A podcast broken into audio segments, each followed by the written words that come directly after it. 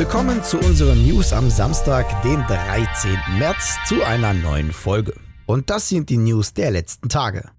Bereits am kommenden Donnerstag, den 18. März um 18 Uhr deutscher Zeit, feiert Square Enix Premiere mit der ersten Episode von Square Enix Presents. Dabei handelt es sich um eine neue Showcase-Reihe, die sich vor allem auf Spieleneuerscheinungen, Updates und weitere Neuigkeiten fokussiert. Für den ersten Showcase lockt das japanische Unternehmen mit der Weltpremiere eines dritten Teils von Life is Strange. Zudem sollen auch Updates zu weiteren Spielen vorkommen, unter anderem zu Outriders, Bell Wonderworld, Marvel's Avengers und Tomb Raider. Darüber hinaus erhält auch Taito und Square Enix Montreal Sendezeit.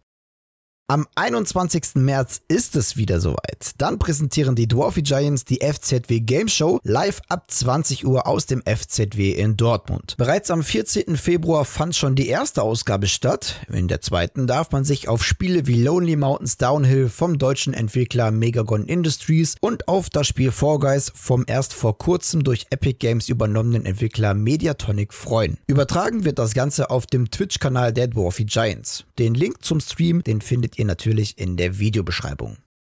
Assassin's Creed Valhalla ist noch gar nicht so lange auf dem Markt, da befindet sich Publisher Ubisoft schon mit zwei neuen Ablegern in der Entwicklung. Laut aktuellen Gerüchten soll als erstes ein etwas kürzerer Ableger erscheinen, der im deutsch-französischen Krieg spielt, so um das Jahr 1870. Dieser Teil soll eine ähnliche Rolle einnehmen wie schon damals Assassin's Creed Rogue. Entwickelt soll dieser Titel, laut dem französischen YouTuber und gut informierten Insider Jonathan von Ubisoft Sophia, die auch schon damals an Rogue mitgearbeitet gearbeitet haben. Darauf soll dann ein Reboot, der zur Zeit des sogenannten dritten Kreuzzugs angesiedelt ist, erscheinen. Also genau wie das allererste Spiel der Reihe, dessen Ereignisse fortgesetzt oder vielleicht auch neu erzählt werden sollen. Laut unseren Quellen aus dem Kreise des Entwicklers soll sich dieser Hauptableger beim Assassin's Creed Hauptentwicklerstudio Ubisoft Montreal in Entwicklung befinden und voraussichtlich schon Ende 2023 erscheinen. Aber dabei handelt es sich nicht um offizielle Aussagen, deshalb das Ganze bitte mit entsprechender Vorsicht genießen. Aber was würdet ihr denn von einem Assassin's Creed in Deutschland halten? Sobald neue Infos und vor allem auch offiziell bestätigte Infos erscheinen, erhaltet ihr sie natürlich auch von uns.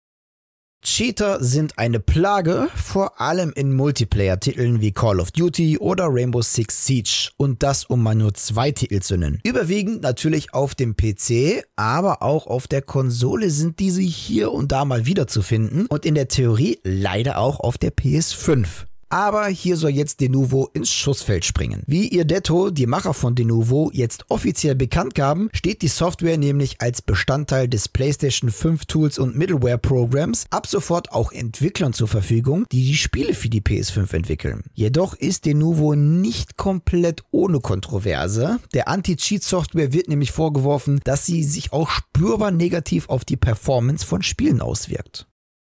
Das Maxis-Spiel Die Sims 4 ist jetzt mittlerweile schon über sechs Jahre auf dem Markt und wohl auch eines der umstrittensten in der Sims-Community. Zudem auf dem Papier auch alt, in Sims Lebensjahren ja, eher so ein älterer Erwachsener, bedenkt man, dass der durchschnittliche Lebenszyklus eines Die Sims-Spiels mit vier bis fünf Jahren bemessen wird. Jedoch könnte bald schon eine Ankündigung zu Die Sims 5 im Raum stehen, naja, vielleicht sogar schon auf der E3, wobei das letztere jetzt reine Spekulation unsererseits ist. Vor kurzem veröffentlichte EA insgesamt drei neue Stellenausschreibungen für den Backend-Software-Bereich zu einem kommenden Die Sims-Spiel. In einer Auflistung heißt es, dass EA nach Entwicklern sucht, die einen großen Webservice für Millionen von Spielern schaffen und dabei gleichzeitig für Sicherheit der Nutzerdaten sorgen und auch das Cheaten verhindern sollen. Gut, Cheaten ist in die Sims jetzt nichts Verwerfliches, dadurch gewisse Cheats sich auch erst super kreative Häuser kreieren lassen. Aber wenn man dies jetzt unbedingt verhindern wolle, könnte dies schon sehr stark auf einen Multiplayer-Aspekt hindeuten. Schon im Januar letzten Jahres deutete EAs Geschäftsführer Andrew Wilson an, dass man über einen Multiplayer-Aspekt in Sims nachdenke. Zudem gibt es auch einen weiteren Hinweis, der sich in einer Stellenausschreibung für einen Game Developer versteckt. Dieser deutet darauf hin, dass die Sims 5 ein Abo-Service erhalten könnte, da hier nach Bewerbern gesucht wird, die sich für Geschäfts- und Vertriebsmodellen wie Abo-Diensten und plattformübergreifenden Spielen begeistern lassen und Erfahrungen in diesem Bereich mitbringen. Ja, und das waren sie auch schon wieder, die News der vergangenen Tage. Und an dieser Stelle verabschiede ich mich von euch. Dankeschön fürs Zusehen. Wenn euch die Folge gefallen hat, dann wisst ihr natürlich, dass wir uns über eine positive Bewertung, wie aber auch über eure Kommentare sehr freuen würden. Und damit ihr keines unserer Videos verpasst, lasst einfach ein Abo da und aktiviert auch noch das Glöckchen. Die nächste Newsfolge, die gibt es natürlich wieder am Mittwoch von unserem Chef persönlich. Mich hört ihr wie gewohnt dann am Samstag. Bis dahin bleibt gesund und guten Loot euch. Ciao.